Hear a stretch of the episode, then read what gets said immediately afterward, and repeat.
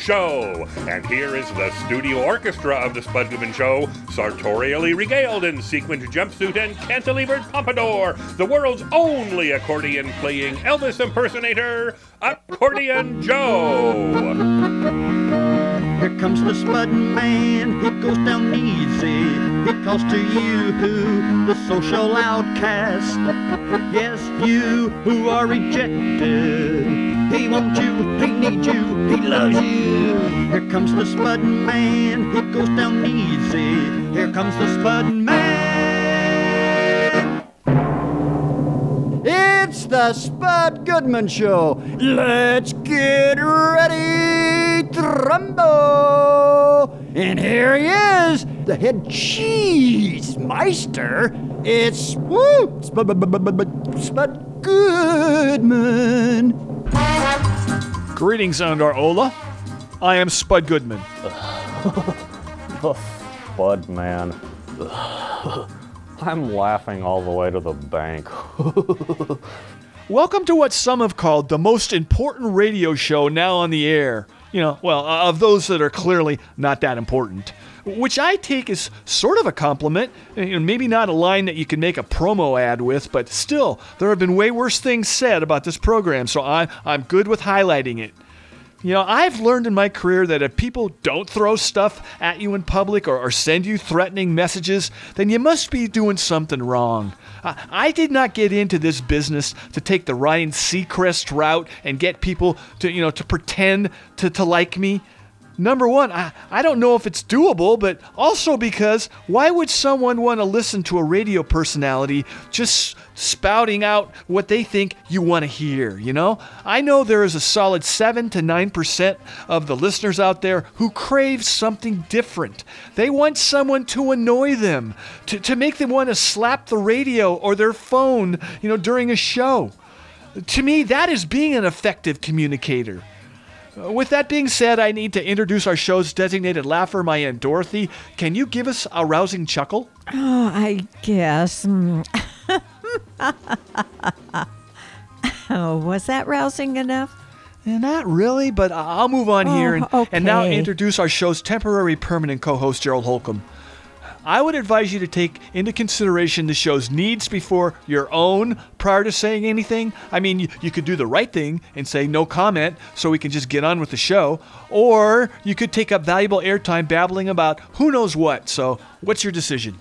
Uh, uh, well, uh, welcome everyone. My name is Gerald Holcomb, and I'm ex- so so excited for this episode Yeah, and yeah. my opportunity to spend some time with everyone now listening. You are very important to me. Okay, do, and do I you really think to- by kissing the butt of our listeners you will gain anything by this? Have you ever dated a playmate? I refuse to answer. Uh, they're not that stupid. They can pick up on pandering. Well- and are, I'm sure, right now, rightfully offended by your bootlicking. Yeah, No, I am not bootlicking, whatever that means. I'm just using my limited allotted time to express my love and appreciation for our listeners. They mean the world to me, and I want to Again, I have to say, you're just embarrassing yourself by this, you Well- know, brazen attempt to beg for the approval of our listeners. Oh, yes, Gerald. This is a disgusting attempt to curry favor here. And it's not only embarrassing to hear, it's borderline criminal. Mrs. Jarvitz, what have I said that is a criminal offense? I- I'm innocent. No, you haven't. You're a lying dog faced pony soldier. I'll leave it to our listeners to determine if your obsequiousness rose to the level of an actual crime, but it was still very offensive to hear. Can we now bring on the most popular person on this program? And no, Gerald, it is not you. Honey, are you ready? I'm always ready, Dorothy. Are you going to introduce me as Spud obviously is threatened by my popularity and is trying to ghost me? I, I could. I'm not trying to ghost you, Chance. You're, hmm. you're the freaking intern on this show. Why would you threaten me? Maybe because people like me so much and you not so much. That listener survey confirmed what I knew all along. No one likes you, and pretty much you too, Gerald. I may be only an intern, as you say, Spud, but what does that say about you and Gerald, besides being two washed up baby boomers? Oh, I think you've made your point, sweetie. No need to gloat. You are better than that. I know I am, Dorothy. Thank you for reminding me. Okay, I'm done for now. Oh, good, because I need to bring up the topic I was going to discuss. It's something that seems to be on the minds of a lot of people these days. Uh, I think they call it triggering. Uh, for those who are not aware, you know, what this means Oh, it's, it's actually. I am so aware of what triggering is. It's something that Okay. you, Spud, and all of your liberal socialist friends seem to feel whenever great American heroes like Marjorie Taylor Greene or Matt Gaetz, or of course the greatest living American himself, Donald J. Trump, express themselves. No, that's not funny. I hope everyone knows that he will soon be returned to the White House once all of the votes are accurately uh, counted in this country. These guys, they make millions of dollars. They're smart as hell. You know, it's it's like a year and a half or so since the election. What counting of the votes are you referring to? Well, if you read the real news out there, you would know that there are still millions of uncounted votes of Trump supporters, which were just thrown out, mostly because some communist election official determined that an X instead of a full signature was not a valid ballot.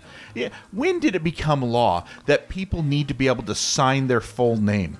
Maybe millions of people felt they had better things to do than go to some fancy college, and maybe they forgot how to sign in cursive, which, by the way, is such a formal way to write. What's wrong with a good old American X? You stupid, ignorant son of a dumb. I think a ballot is still valid with an X signature as long as there's another registered voter that would sign to verify the identity of the voter. Yeah, okay, but you see, here's the problem. What about if, like, husband and wife Trump supporters both used an X for their signature?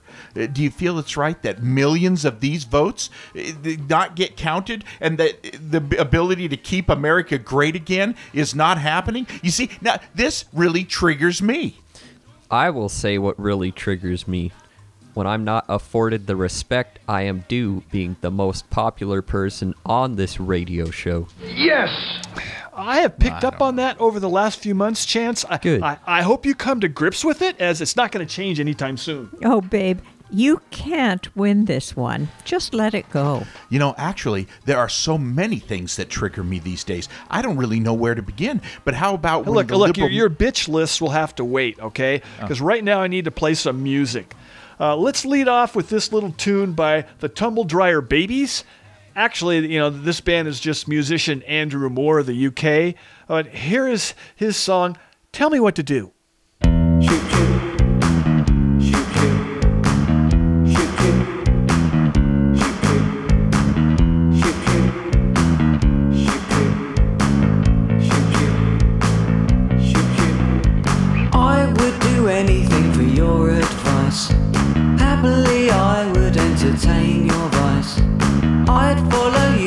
Could earn me a slice of the pie. I don't mind spending precious time just hanging around. Gladly bash my head against the wall of sound. Get down on my knees and I will kiss the ground beneath your feet. Rock and roll radio has come to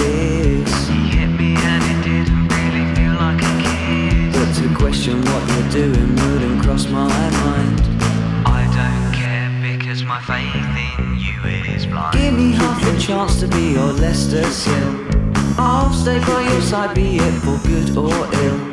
To watch you do your thing is such a thrill to behold. Yes, yes, yes. Rock and roll radio has come to this. You hit me and it didn't really feel like a kiss. But to question what you're doing wouldn't cross my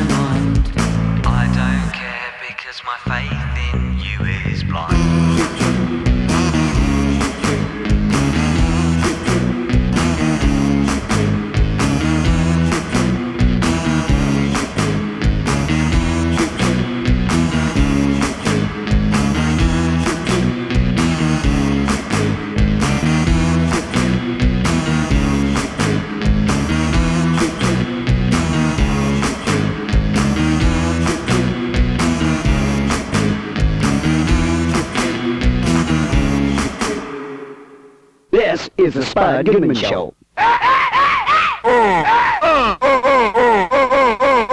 This is the Spud Goodman Show. Hey, this is Jeff Foxworthy, and I've reached the pinnacle of my career. I'm on the Spud Goodman Show. All right. Uh, Spud, your first guests, Lou Diamond Phillips and his daughter Gracie, are waiting to speak with you. Okay, it's it's cool to have Lou back on the show. He's a good guest. Uh, I was not aware his daughter was also in the entertainment industry un- until we set this thing up. Boy, Lou is a multi talented guy. He directs and he also wrote a novel. Yeah. Remember? He spoke about it the last time he was on. Yeah, the guy is really talented, and, and, and I can ask his daughter Gracie what what's it like, you know, having a famous father. Uh, I I read she kept it low profile uh, until recently. Well, put them through. Yeah, you got it. Here they are. Say hello to actor and director Lou Diamond Phillips, and with him is his daughter, actress Gracie Phillips. Welcome. Thanks, thanks for having us, bud. Hi. Hi. Well, let me ask you this: as, as you two, both of you are now employed in the entertainment industry. Uh, do do you find yourself sharing your on-the-job experiences now? How about you know how your day went on the set? How like how awesome the craft services table was that day, or how a particular director maybe got on your nerves, you know, or had poor hygiene habits, that kind of stuff. Um, we talked quite a bit. Um, I've been modeling the last five years and really excited and happy to be back in acting.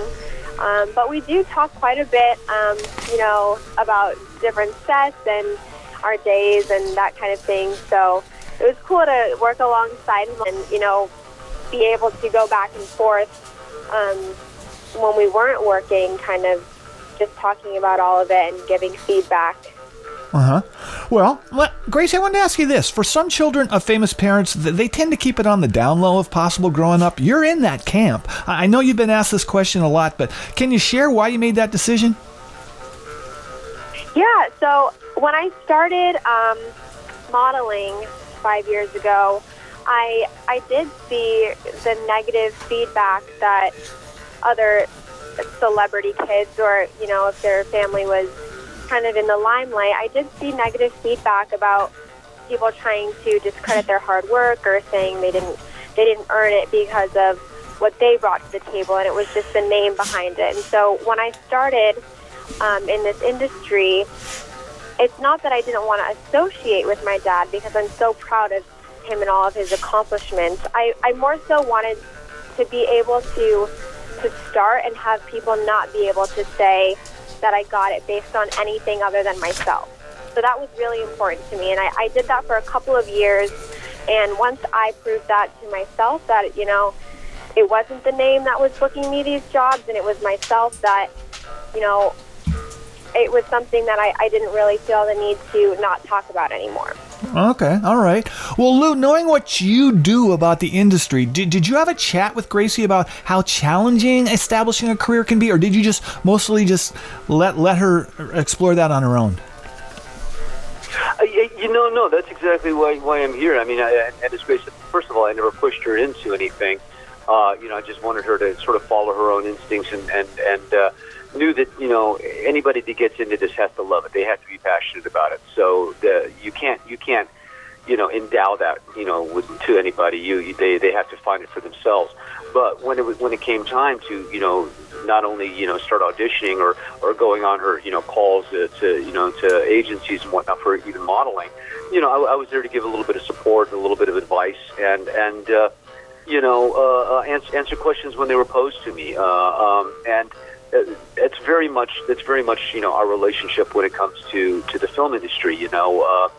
Uh, uh, I, I try not to lecture her because you know, if you, first of all, I mean, she said it before. I don't, I don't adjust a lot of her auditions. I just, you know, I, make a, you know, a comment here or a comment there, uh, because if it ain't broke, don't fix it. You know, the kid's got talent, she's got chops, and and she's got a really good head on her shoulders. So, so fortunately for me, I, I, I've never had to, you know, turn around a careening bus or anything like that. Mm-hmm. Okay. Well, let's, let's talk directing. Uh, Lou, do you feel the position is more or less stressful, more or less stressful than, say, being a, a head coach in the NFL or NBA? In both jobs, you know you're going to get most, if not all, the blame, you know, if the results are not optimal. Uh, that's actually hilarious, man. Uh, for, fortunately, they usually don't have you know uh, a dozen cameras on you, you know, uh, going out live during a game. Uh, uh, directors can, for the most part, be uh, be a little bit anonymous, uh, and and you can fix things, you know, that you know mistakes you might have made, you know, in editing. But I, that, to say that though, it is still uh, a, a very very high stress job, maybe even more so than the acting in some respects, because you're tasked not only with the artistic side but the business side. It's like you know Mhm. you, you can't go over budget, you can't go over time, you've got to maintain the schedule and all of that. And you're you know you're dealing with a multi-million dollar industry. I mean any any given. Uh, episode of television even uh, not to mention feature films but you know you're you're spending millions of dollars you have an army uh, at your behest so uh, it's it's not something you get into lightly, and uh, uh, you can't just wing it, man. It's uh, it it requires training and experience and, and a great deal of confidence. Mm-hmm. All right. Well, Gracie, back to you. Do you enjoy auditions and, and the whole process of being cast, or, or is it? You know, I'm just curious if it was a pleasant experience or or just total hell. That's what I would think it would be, but.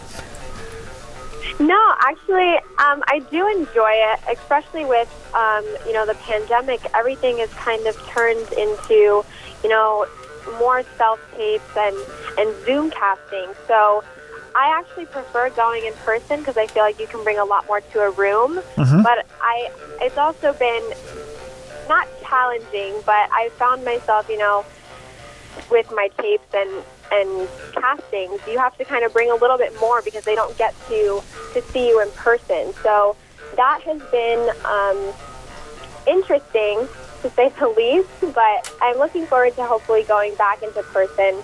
Um, but I, I really don't think it's that stressful. I like to, with acting, be able to take on the character. And you know, I, I do call up my dad sometimes, and I'll play around with the role and kind of see how I want to deliver it and get his take on things. But it, it's really not too stressful. I think that's also because I grew up around it. Okay. So it's not something that I ever, you know, shied away from. All right. Okay. Super. Uh, excuse me, Spud. What? Well, I have a comment on your question to Gracie. Now, I haven't shared this with anyone outside my family, but a couple of years ago, I too auditioned for a movie. I, I shouldn't say I didn't get the part, but I will admit it was an extremely stressful experience for me. You know, with it being my first movie. Hey, I'll be right back, you guys.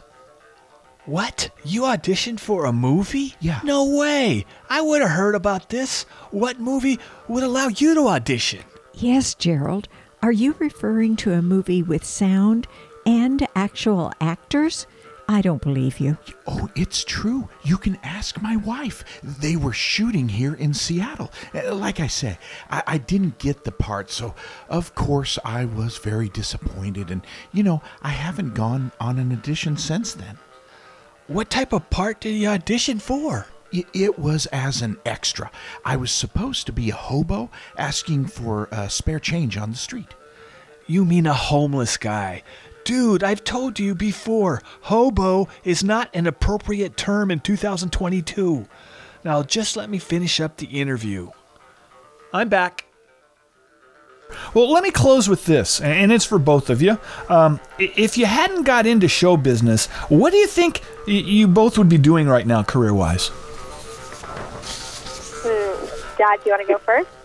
Yeah, sure. You know, it's funny. I mean, I, I wanted to be a, a a writer first uh, before I wanted to be an actor. This was when I was like 12, 13, something like that. Uh, so, you know, I, i- if it hadn't been, you know, uh, uh, the performing arts, uh, I'd be writing, you know, and, and it's so funny. I mean, just, you know, what, a year and a half ago, my first novel got published, The Tinderbox Soldier of Indira, Ah. and it did so incredibly well that uh, I'm almost finished with the sequel. So, you know, I, I might have committed myself to a life of writing, uh, you know, had I, had I not get it, gotten into the acting. Okay, super. Gracie? Yeah, I think if it if I wasn't in the, this industry, I would probably. I'm really interested and still watch all the crime shows and stuff. So I, I think maybe I would have been a criminal justice lawyer or something in that field.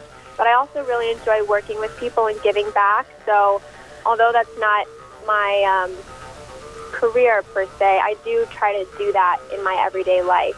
Okay. So I do have a little bit of both going on. All right, well, thank you for that. I, I want to thank you both for coming on the show. Thank you. Thank you. Thanks for having us. This is a fantastic conversation. Thank you. All right, Mr. Lou Diamond Phillips and Gracie Phillips.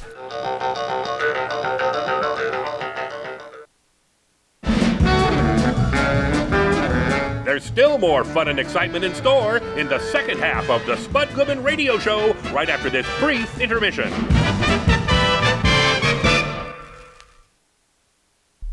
This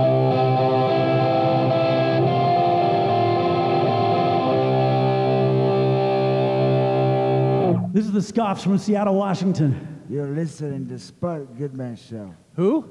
That guy sucks. I used to blame society for every stupid little thing that went wrong.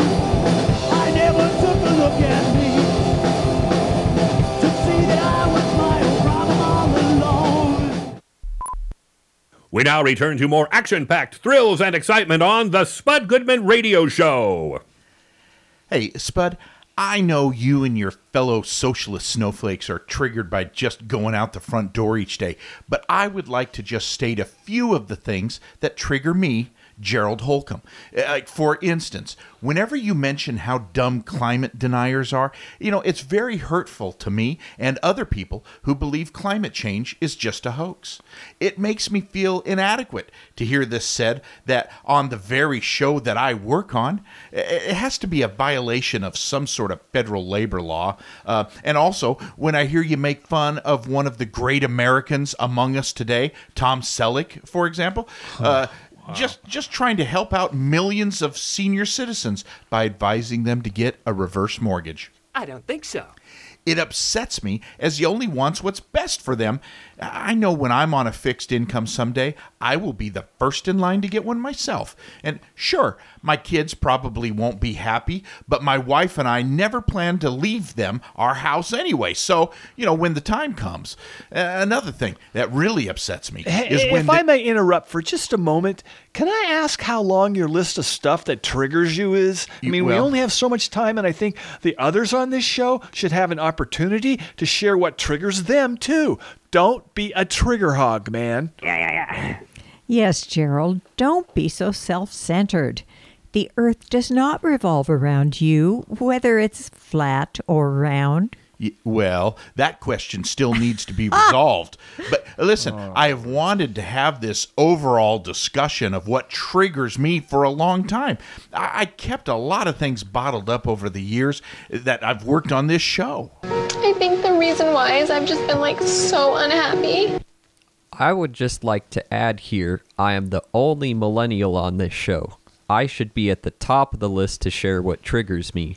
I mean, I am the future. You two old white guys are about as relevant as a DVD player. Uh, honey, um, maybe you should keep your trigger list close to your vest for now and reveal it at a more opportune moment, as I'm thinking this is not the right moment. Dorothy, my list is pretty long.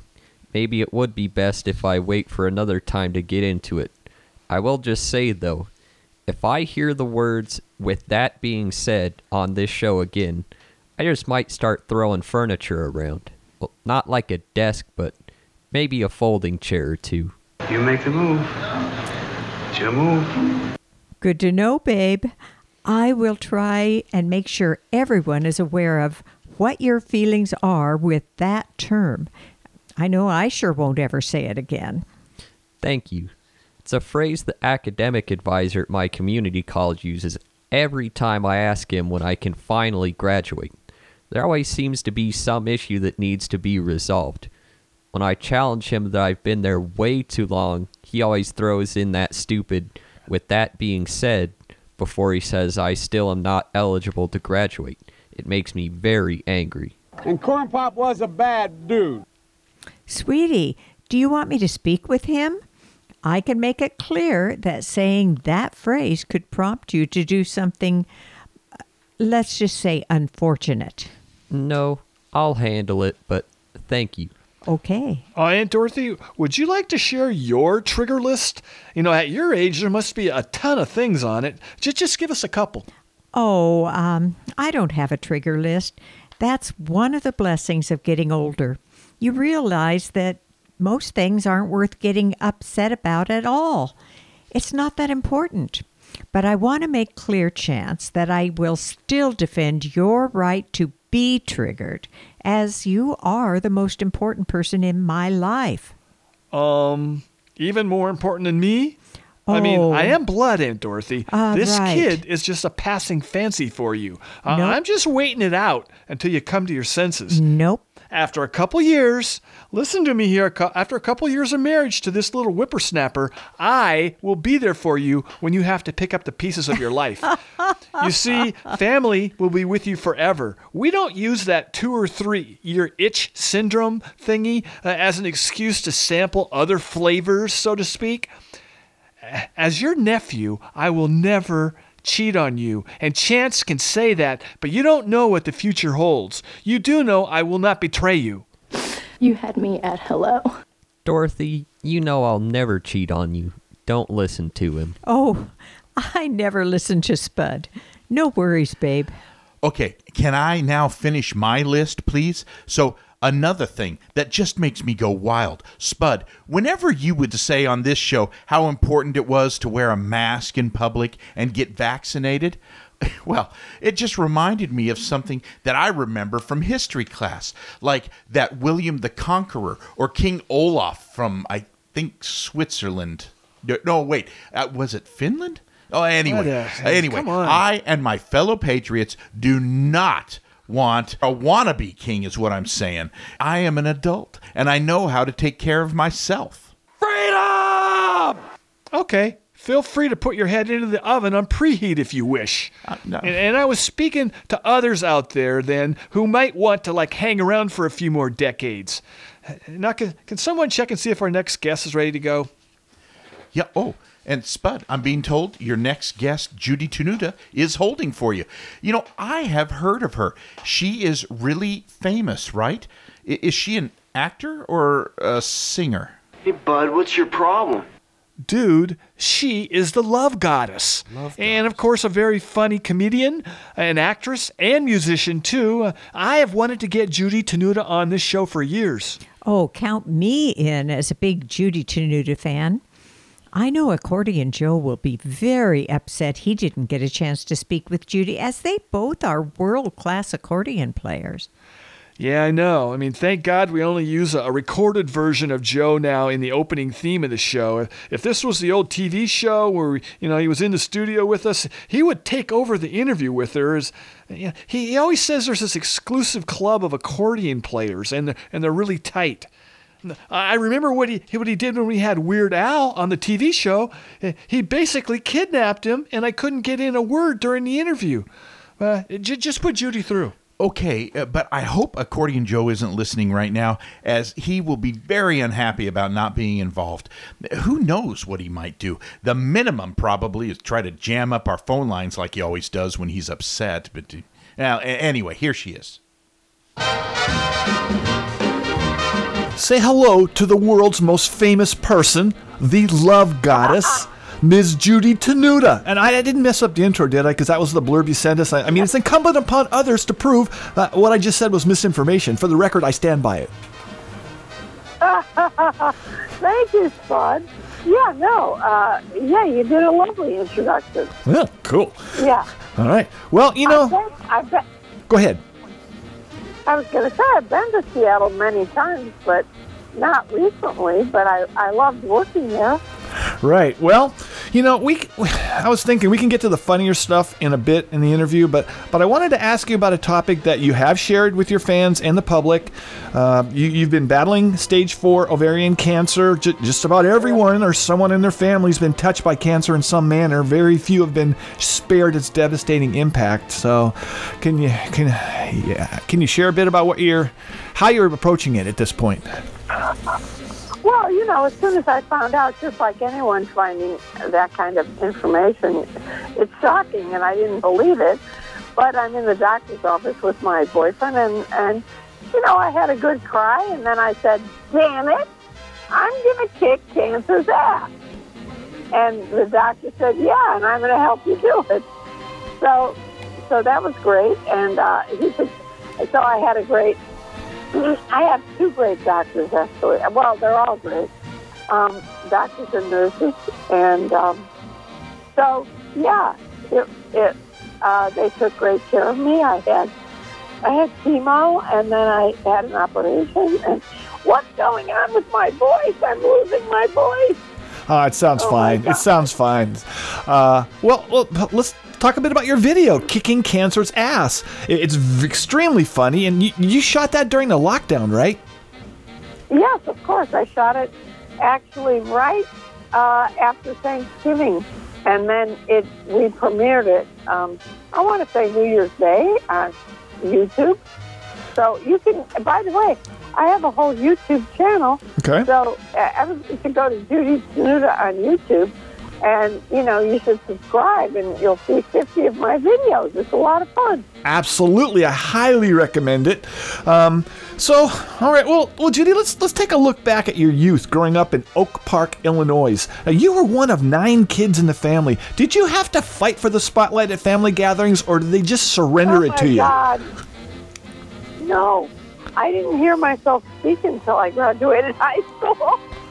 And then I went to the University of Illinois and majored in theater. And I get on stage and I go, wow, once you're on stage, people really listen to you.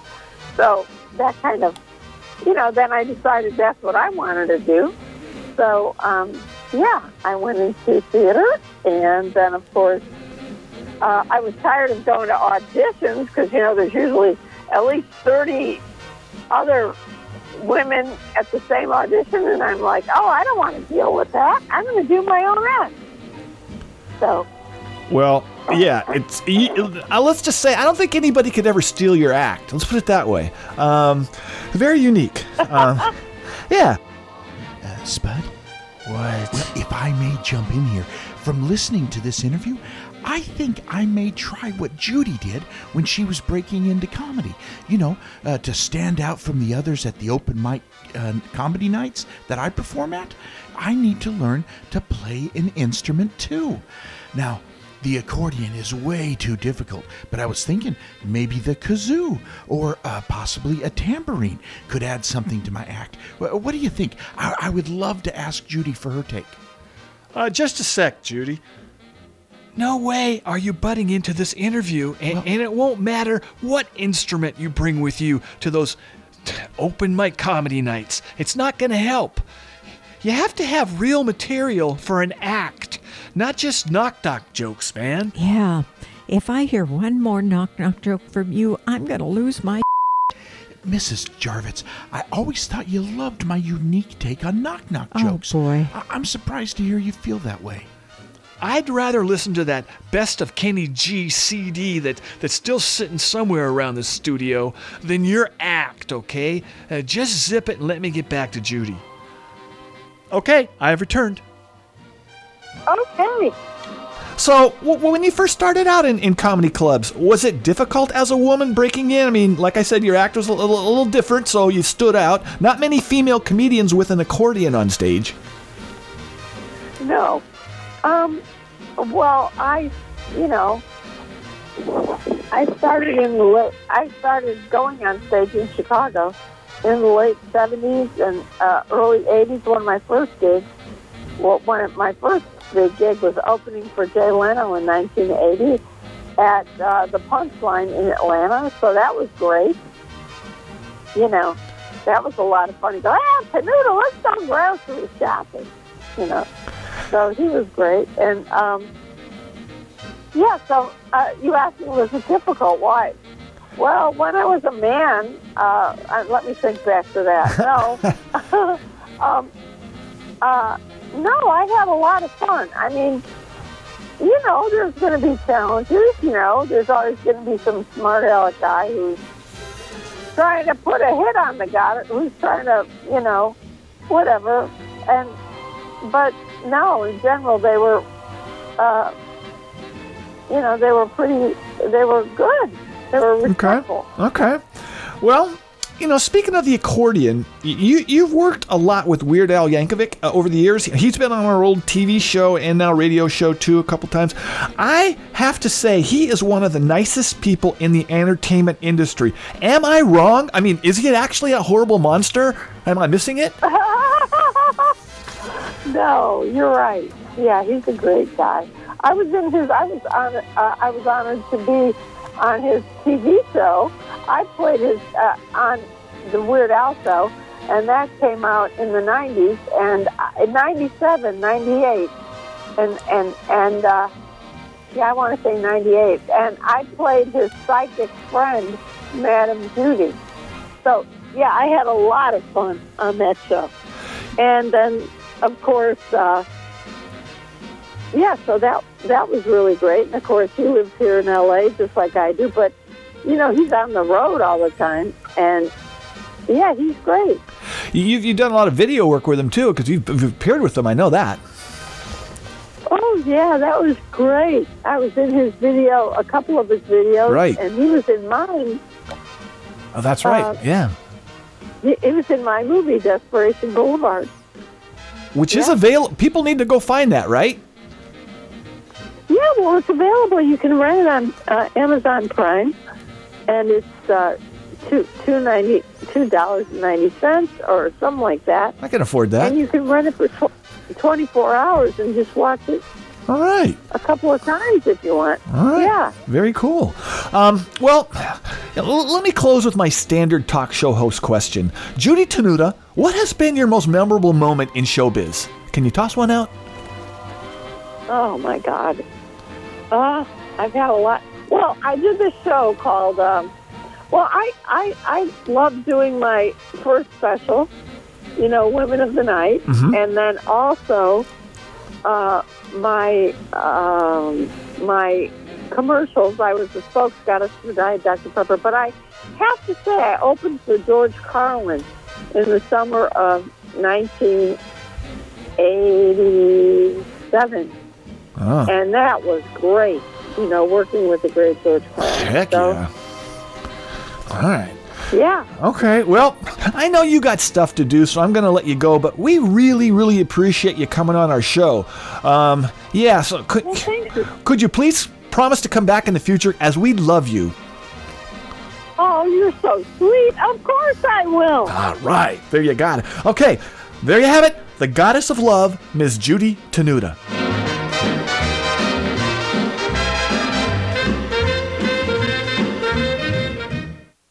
This is the Spud Goodman Show. That should be fun. I think I'll try that. All right, back to the music. Here is a song by a duo from Calgary, Canada, Sydney York. This is a cut from their 2011 release, Apocalyptic Radio Cynic. Here is Dick and Jane.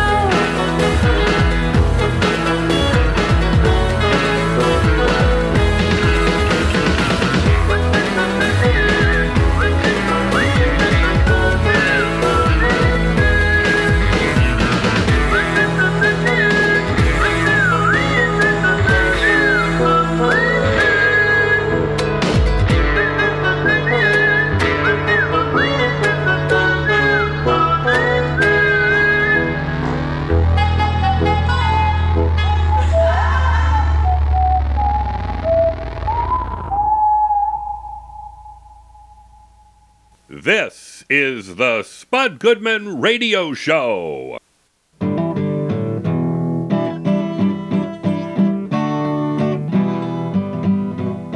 You should hear the Spud Goodman Show. You should hear the Spud Goodman Show. The Spud Goodman Show. Radio, radio, radio, radio, radio. Spud, your last guest, Lenny Kaye, is on the line for you. Now, is he related to Danny Kaye, one of my mom's all time favorite entertainers? No, he's a rock icon. Uh, Lenny helped uh, like Patti Smith start her band. Uh, and and also worked with a bunch of other New York City bands back in the day. He's he's seen it all over the years, let me tell you. And now he has a book out, and I'm going to ask him about. It. Hey, Patti Smith is one of the greats, and Lenny is a big part of her band for sure. Yeah, I- I'll admit to not knowing a whole lot about that rock and roll music you two love so much. Most of it, it's just too darn loud with those screechy guitars. You know, my hearing has improved a lot since the pandemic started and we couldn't have live bands here in the studio. Uh, Could you please not have live music on the show again? You dick! Uh, well, actually, I hope to resume the live music on the show soon, so your ears need to get back in shape. Uh, put Lenny through. Yeah, okay, here he is. Welcome to the show, musician, producer, columnist, author, and a whole bunch of other stuff, but we don't have the time to get into all those titles. Uh, Lenny Kaye, thank you so much for coming on our show. Well, thank you for having me, and thank you to Seattle because I tell you, Seattle was the last chapter that I wrote for my book, and I had a great moment in time. We were supposed to play Seattle just about two years ago uh, at the Paramount Theater with Patti Smith. Yes. And uh, our show got canceled because it was the first uh, outcroppings of the pandemic. Oh. And I went down to uh, First Avenue and uh, was hanging at uh, my friend Chris's bar, Screwdriver. And, uh, you know, I was kind of depressed because I was really looking forward to playing the Paramount and uh, singing Malfunkshun's in Your Heart, Not Your Hands. Yes. And I said to Chris, well, my show's canceled. If you get me an amplifier, I got a guitar, I'll do a show for you. And I went to his back room. I think it's called the Belltown Yacht Club, Yacht Club. And uh, I, I did a show for about 100 people. And uh, I don't know, it provided the finale for, for my book because the last chapter uh, is about Seattle in 1991 or so. All right, super. Well, let's let's let me get the book title out. It's uh, titled "Lightning Striking: Ten Transformative Moments in Rock and Roll," and it's available at bookstores everywhere. Yeah, um, I wish we had time to go through all ten stories, but you know, only I have a bunch of other questions I want to get to. So, uh, well, let me start with this. You you were involved in the New York music scene in the in the 1970s that gave the world some of the most unique and powerful rock ever created. Yeah, it's not just my opinion. Uh, the list of artists from that era are legendary. Can, can you name some of the bands that you were around in their initial stage? Well, you know, at, in CBGB, uh, which was kind of the locus of this weird energy, uh, a small, out of the way uh, Skid Row bar that started having music, Mhm. uh, you know, television, the Ramones, Talking Heads, Blondie, um, you know, uh, a kind of roll call of, of, of a sound that helped change the way rock and roll was, was perceived. And that to me is kind of what the book is about these legendary crossings of time and space where things happened that changed and evolved the music. Uh, it kind of tells the story of the history of rock and roll through its, its greatest locations and moments in time. Okay. Well, you know, as everyone knows, you know, you you help uh, Patti Smith form her band, uh, and you know, obviously uh, that's all history everyone's aware of. But you know, after she took a break, I believe it was 1979, you joined the Jim Carroll band. Uh, we had Jim on our old cable TV show. I was a I was a huge fan of his stuff. Uh, how was that experience? Well, you know, I'd known I knew Jim for a long time. Uh, in fact, he gave he got in front of the band the first time when uh, the Patti Smith group was playing San Diego in the 1970s sometime, and uh, uh, our opening act uh, had a meltdown and, and, and left. And so Jim said, well, I'll, I'll get up there. and, uh, you know, he did, read a poem, and we kind of played behind him, and it inspired him to form a band. Jim and I were like brothers, I have to say. We, we really, and, and when I had a chance to be in his band, quite unexpectedly, it was, it was fantastic. He was a total performer, uh, getting down on his knee. Really, uh, the songs were so interesting. The band was so rocking. Uh, I really, I had a great time. We had stage divers. This was so, he, he was great. And uh, I, I just, uh, you know, I just love Jim. Really, really a good soul, and I, I miss him every day. Yeah, for sure. Uh, Catholic Boy has to be one of the all-time great albums, in my opinion. But yeah, anyway, all right. Um, well, yeah, you, you currently host a radio show on Little Steven's Underground Garage. That is basically the uh, that's the only music show uh, I listen to on Sirius. Do, do you get input or notes from Steven, or, or does he he let all his people play whatever you want? No, I mean, you know, they, they have a, they have a, a style. You know, uh, I, I like to say that it's the most expansive playlist in the Sirius uh, universe, uh, and it is. I mean, you can go from uh, Howlin' Wolf to uh, a new garage band to uh, you know, it's kind of centered around the, the sweet spot of the '60s and '70s, which kind of is my sweet spot. Um, it, it, it's you know, kind of formulated in terms of like Nuggets, uh, the album that is now celebrating its 50th anniversary, uh, amazingly enough, and will be uh, honored uh, tw- in the uh, fall with a five LP set from Rhino Records oh yeah. um, to to celebrate its golden anniversary. Um, you know, his, his Steven's spirit imbues the station, and he loves rock and roll, and uh, he, he is a great champion of it. And I'm glad to be on it uh, on Monday, on Monday and Tuesdays from 8 p.m. Eastern to the stroking of midnight. all right. Spud? What? But before I forget to ask you this, about how many bottles of Pepto do you go through during an average week now? It, seems like your intake on the show has increased significantly, and I'm getting a bit concerned. Uh, I'm, sorry to interrupt this interview, but I know you'll ignore me when the show's over. Hey, Lenny, I'll be right back. Look, this is a matter between me and my God, okay? Uh, and also Costco, okay? Yeah, because I buy Pepto by the case. I- I'm pretty sure they have records of all my purchases there over the years, but that is way too personal to ask someone. Do I ask you about sensitive stuff? Yes, you do all the time. You make jokes about my life on this show each week, and I wouldn't ask you, but my wife asked me about this last night, and I told her I really had no idea, but your intake seems to be increasing for sure. Man, we're, we're coming off a, a freaking pandemic. I could have issues with a lot more things than Pepto Bismol, all right? It's medicinal and it also tastes pretty darn good. Well, let me finish up the interview. Okay, I'm back.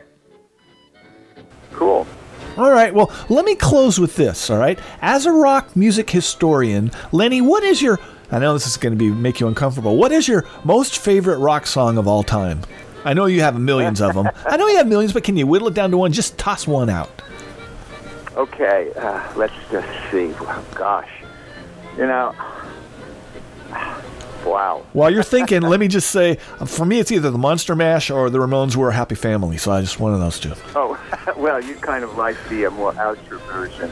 I mean, I don't know. Everyone at time a- a- asks me what my favorite song. I, I and I don't even know if it's a rock song. Said I Thee the Lowlands by Bob Dylan Okay. is just one of the most incredible things. But you know, my my favorite rock song I like to say is the one that's on my turntable, uh, the quickest. And when I did the chapter on Seattle, uh, you know, the infamous grunge, Yes. I, I really discovered a lot of bands that I, I I hadn't really appreciated before as I was doing my research. Soundgarden. I mean, incredible, incredible, strange musicians. You know, very avant-garde in a certain way. But my favorite song that I came up with was a song by Andrew Wood, who would be in Mother Mother Love Bone, yes. Unfortunately, have a tragic end. Yes. But there was a song of his called by when he was in a group called Malfunkshun called "In Your Heart, Not Your Hands," and you know, to be honest, that was my anthem of last year. You know, my favorite song keeps changing, but last year, whenever I wanted to turn up the volume to 11 and uh, wig out in my little music room, you know, in your heart, not your hands. And it's kind of a little mantra that I, I was really very special to me.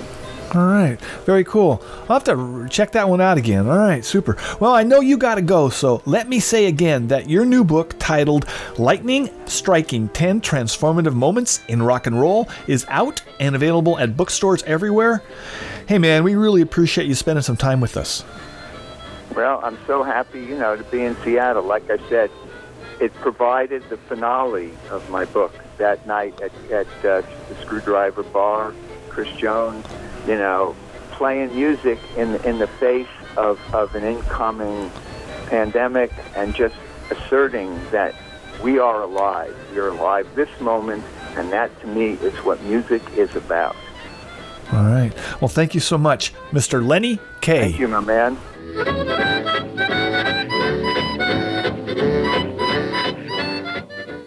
This is the Spud Goodman Show. My, how time flies. You know, to this point in the show, I have refrained from identifying the list of what triggers me, Spud Goodman. But you know, the, yeah, I guess this would be a good opportunity, to, you know, just to share a few things, and most of them would involve you, Gerald. Me? I, I mean, my full list is is pretty lengthy, but there is a complete subsection just about you. Uh, does anyone want to hear a few? Oh, not really, dear. Yeah, I'm thinking it would be very boring to go down that road. The combination of Gerald and your pet peeve list would put everyone to sleep. You know, I would agree with that myself, Chance. No one wants to hear about me being unfairly blamed by Spud for imaginary things. I vote no. Stop being a weak! Uh, well, this is just another election loss that you're going to have to deal with then. Um, you know, at the top of my list of stuff that triggers me is when you throw your happy marriage in my face on this show. I get it. You have never been divorced. Congrats, you know, congratulations or whatever to you. But there is no need to pound that line about how deeply you two love each other so much. Lauren, will you accept this rose? I mean, there are others out there, uh, like say my Aunt Dorothy here, too. Who, she's also not been that lucky in love. No need to rub it in, you know, how fortunate you are. Right, Aunt Dorothy? Well, I won't deny many of my previous relationships have not ended well. I had a couple common law marriages that didn't work out. But my soon to be husband Chance has given me a whole new view of love and the institution of marriage. I'm counting the days until I'm officially Mrs. Chance Morrison. Uh, oh, you're gonna take my name? My mom said it would be best that you retained your maiden name after the wedding. Something about protecting the Morrison name. Oh. I don't agree at all, but she is my mom. What the hell, yo? Oh, okay. Well, I guess we should have discussed this before now. I just assumed you wanted me to change it, but I'll retain my name as is. No worries. That's kind of cold, Chance. You know, if I was my aunt, I think I'd be a little pissed right now that I was banned from having your last name. Uh, I hate to interrupt the conversation here, but Trevor on the board is saying we have a caller holding. Uh, I know you like to take at least one call from listeners per show, Spud. So do I have him send it through? But but I have so many more things on my Gerald trigger list that I need to get to. Well? Uh, uh, does Trevor think the caller's interesting? I mean, we don't need some stiff who will be a buzzkill. I'd say take the call. I can't take hearing you whine anymore, Spud. I was not whining. I was just being honest and hoping that by airing my grievances on the air, Gerald might make some changes here on the show. Eh. eh, just just have Trevor put the caller through. Um, okay. I, I think you're on the air, caller. Uh, what's on your mind? Is the caller on the line? I can't even hear him. I'm on right now? Yes. No, no. Uh, okay, wow. I thought I would just be on hold and I'd stay there until the show was over. You know, I'm kind of pleasantly surprised that. Hey, uh, caller, uh, caller, you, you used up most of the time we we've allotted for you already. Uh, do you have a question or comment and make it really quick? Well, I got I got a long list of things that trigger me. I mean, maybe it's because I'm getting older, but you know, I tend to lose control of my emotions whenever someone tags me on Facebook and I'm bombarded by a bunch of dumb comments on that damn post, mostly from people I don't even know. Like, you know, I get kind of excited when I see I have notifications on Facebook, and after I check most of them out, they're never about me. They're just that stupid post that I'm tagged on. It's all messed up. That is messed up, yo. Yeah, you know, I don't like getting tagged on those posts with a few hundred other people either. Eh, It's kind of presumptuous of someone to assume others have a pressing need to read their post. It's very me, me, me. Yeah, yeah. I have one friend. Well, I mean, I have one friend who tags me on everything he posts on Facebook, Instagram, Twitter, Snapchat, and he's even doing it on that new right wing place, so Telegram. Yo, oh, I'm a big fan of that Telegram. I just discovered it. Uh, isn't that the only social media app that hasn't banned Trump? Yeah, well, there are a few others. Uh, some of them, though, I will admit, are a bit too angry at times for me. Oh, you think? His whole freaking base is seething 24 7. Those poor MAGA victims. No collusion. Hey, hey, can we get back to me? I haven't finished making my point because Yeah, well, I think I think we've been more than generous with airtime in your case. Uh, I got to wrap up the show now, so. But I want to no seriously. Thank you for calling in. no, no, no. Can I quickly just get in a couple more things that trigger me? I'll be brief. Well, you I know, we, swear. we would love to hear your list of of stuff that bothers you, but no can do. Someone dump the guy, please. You know, I. Uh, Spud, before you end the show, could I ask if any others on this show are on your trigger list? Like, what about Chance? I, I know you have strong feelings about him. Yeah, Only out of concern for my only living aunt here. Chance, you need to know it's not personal. It's not personal, Sonny. It's strictly business. Why would I care? You're just one more irrelevant boomer who won't let go of his long expired 15 minutes of fame. I've had more than 15 minutes of fame over the last 25 years or so. But anyway, I got, I got to end this thing. I am Spud Goodman. Be all that you can be, and I mean that. God bless and ciao. Bye bye. Uh, uh, Chance, I think it's safe to assume that I am not the only staff member on Spud's trigger list.